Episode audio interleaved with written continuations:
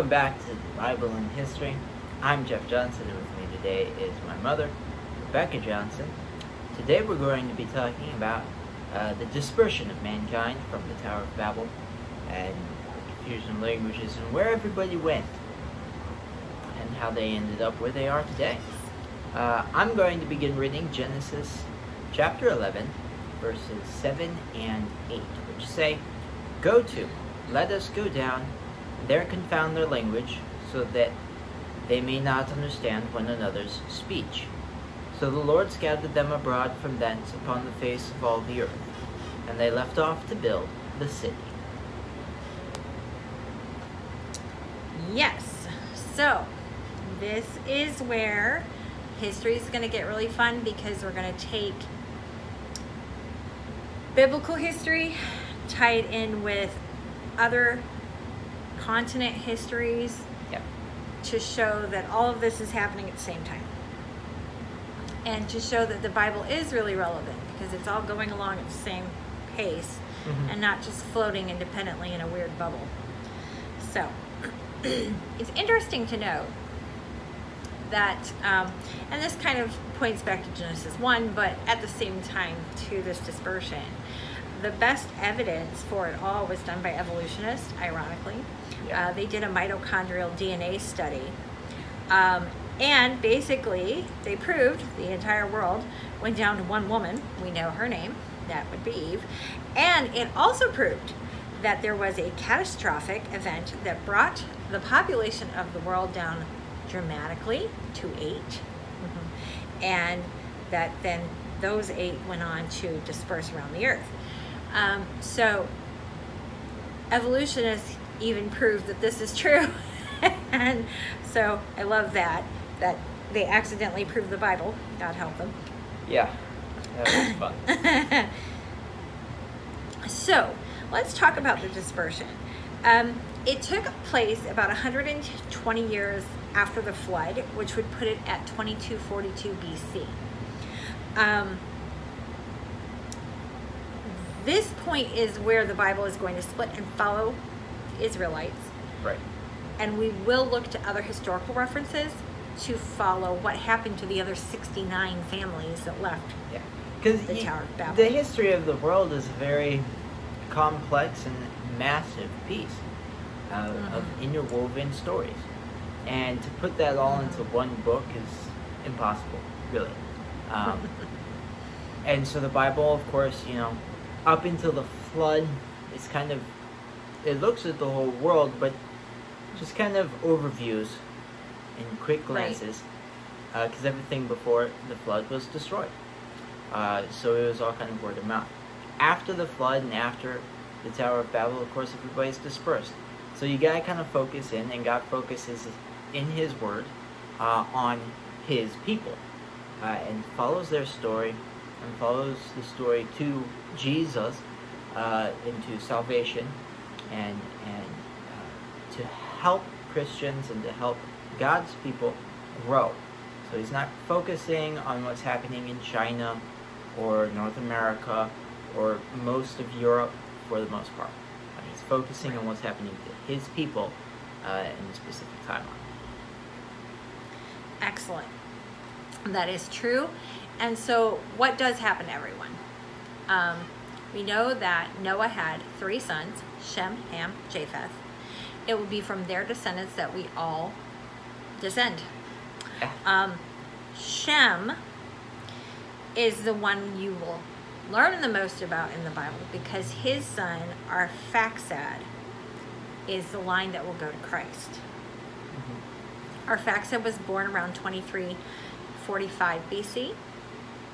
Um, and it's interesting because actually Shem's relatives, we focus on Arphaxad in the Bible, but he had more sons and family that would go out and they actually would fill um, areas like the Ur of the Chaldees um, and then further on into Asia, into China, Mongolia, and then those relatives, and we're talking several generations down now, will then go on to the Americas, and we're going to talk all about that.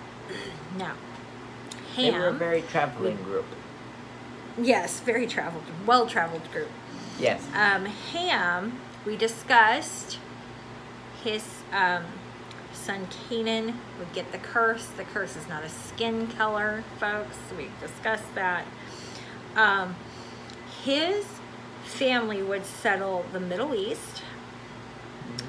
Um, Canaan, yes, Canaan is the promised land, but the cursed son was the one that is going to give us like the Amalekites and the Malachites and, and anyway, all those groups that were against the Israelites in the settling of Israel originally. Yep. They are going to be destroyed in Bible times by the Israelites as God promised. Okay. And I want us to note that again because of the nonsense of racial tension. There doesn't need to be. We're all one blood human. And so that's interesting. Now, Ham did as well have other sons. They don't all have one son, they have multiple sons. Ham's other sons go on to fill the rest of Africa. Um, his son, Mizraim, was the founder of Egypt.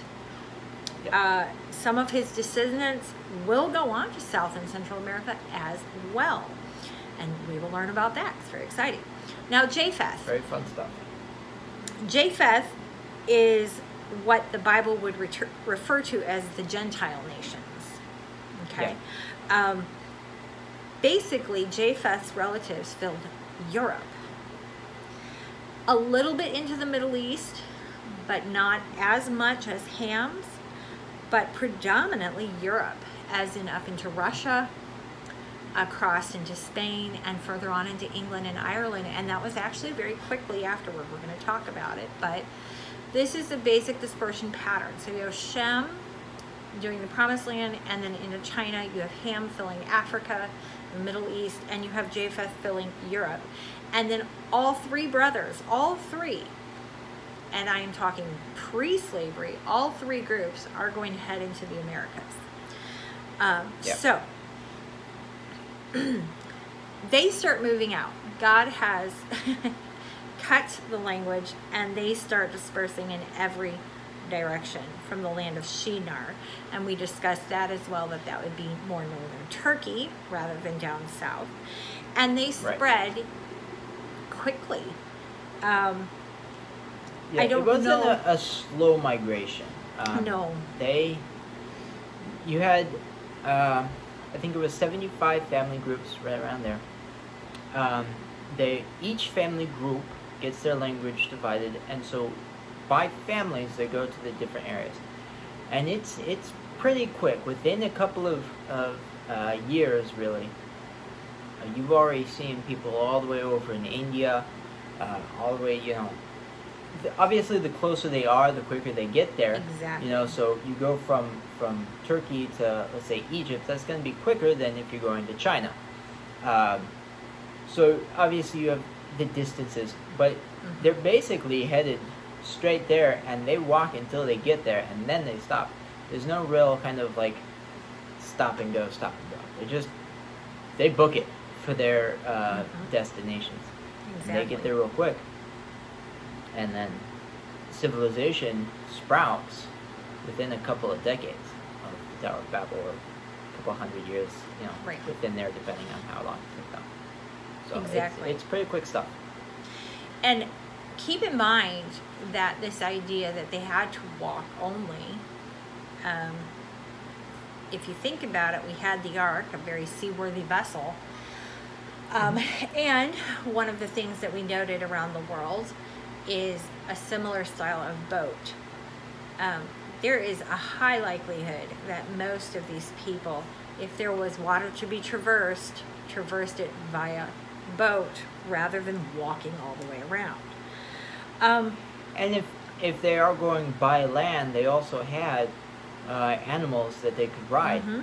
Uh, it's 120 years after they would have, the animals would have also been repopulating the earth. Mhm. So they would have easily had uh, horses or fast riding dinosaurs or different things like that um, that they would Exactly. have taken with them to expedite the trip. Exactly. The longest amount of time it might have possibly taken a continent to be filled, absolute max amount of time would have been 500 years from the Tower of Babel. We get that number from a a legend of a people group, but what we cannot confirm, it is a people group that came to um, the Central American zone. Right. But what we cannot confirm is that there was no one there when they landed. That is just how long that predominant family took to get to Central America. But we have discovered as archaeology is being more and more done in the Americas that what we thought were base cultures actually were built on top of a different culture. So Yeah. it is highly likely there were people before the groups that we'll talk about in the Americas. So that that 500 year period literally comes from just one family group that claimed that that's how long it took them to get to the Americas and settle. Now, I believe that they came much quicker than that because it only takes a modern ship. Um, there's been an issue in the Suez Canal that was resolved yesterday, but a modern ship can leave England and get to the ports in China in 32 days, going around the Cape of Good Hope in Africa. Just 32 days. And so this Yeah. idea that they couldn't get somewhere is is silly. They did use ships, and um, in fact, the line of Japheth, a lot of their descendants discuss in detail the shipping industry that was immediately built. So, Yeah.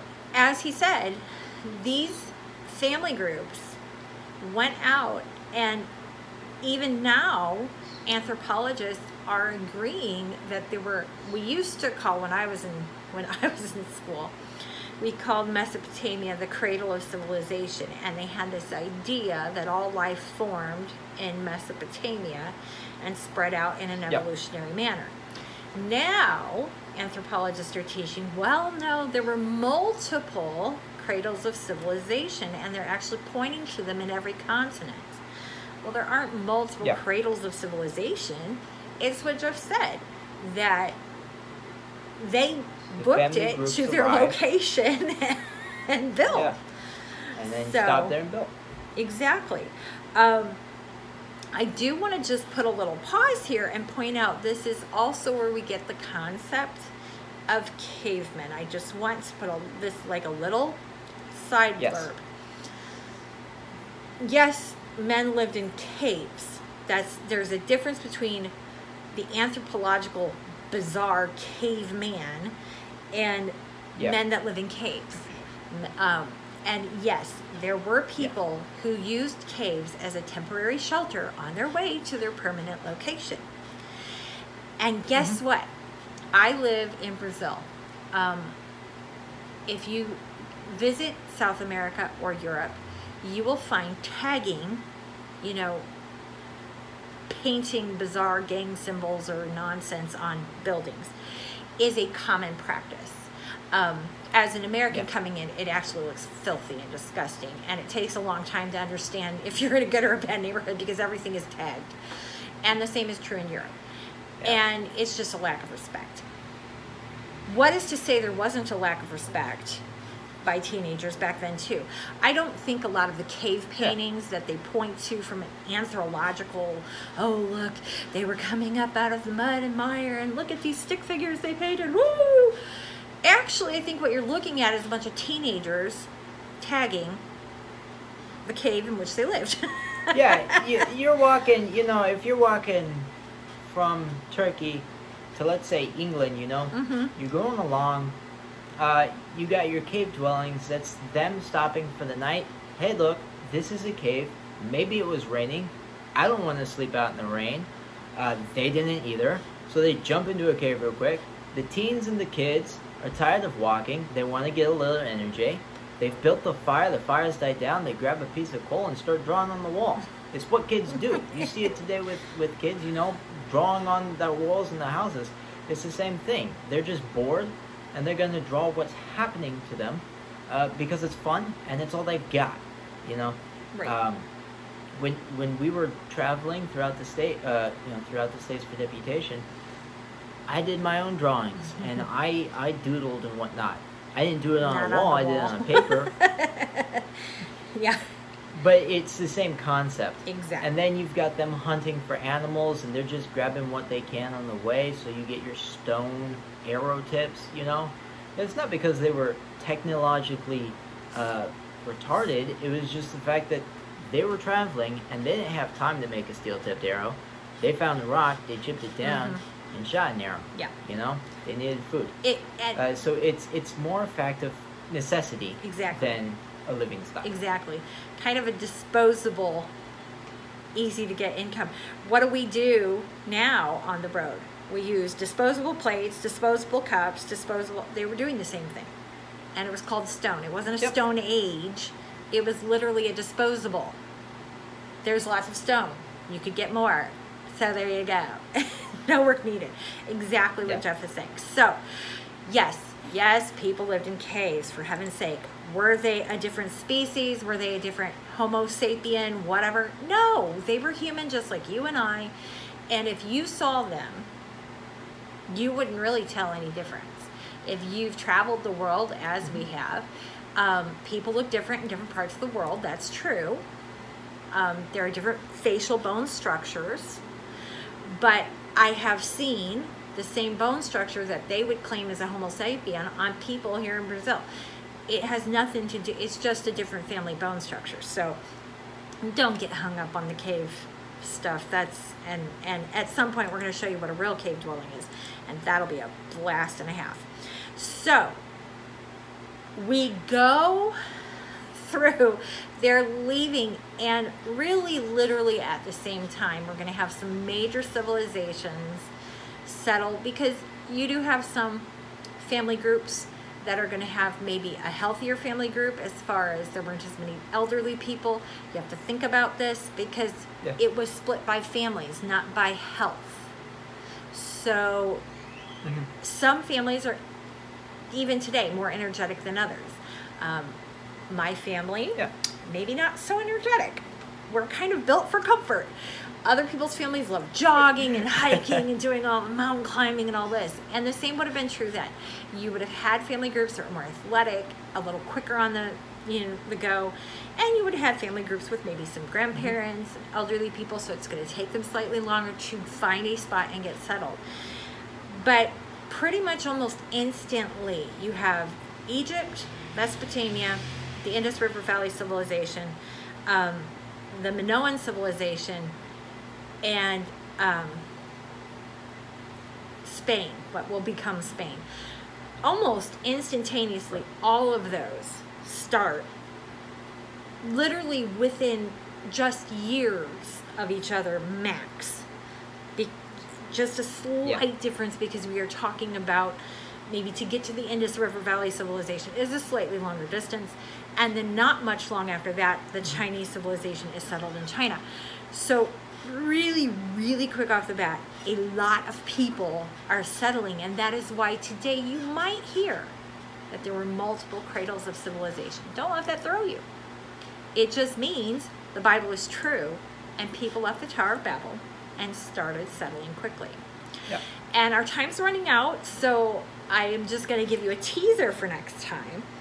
We're going to talk about the major civilizations and what were they like that sprang up first. And sprang up is kind of an odd word, but it's kind of how it happened. Like there was nothing and then there was. Yeah. So we're going to talk about how incredibly advanced all of these places were. And the fact that they were all going at the same time is really incredible and is going to show how incredibly advanced the society was walking off the Tower of Babel. And we're going to talk about that all important wheel that we learned about in our history classes as children. So I'm looking forward to next week to talk about all this fun Yep. stuff. Yeah, it's gonna be fun, and and this is definitely where history gets um, definitely more complex, Mhm. but uh, also very very fun. So we're in we're going to look forward to that, and we hope you will uh, join us and enjoy uh, our talks next week. So join us there. If you have any questions about any of this stuff, uh, please feel free to email us at thebibleinhistory at gmail.com. I'd love to try to answer those questions for you. Uh, so we look forward to seeing you next week.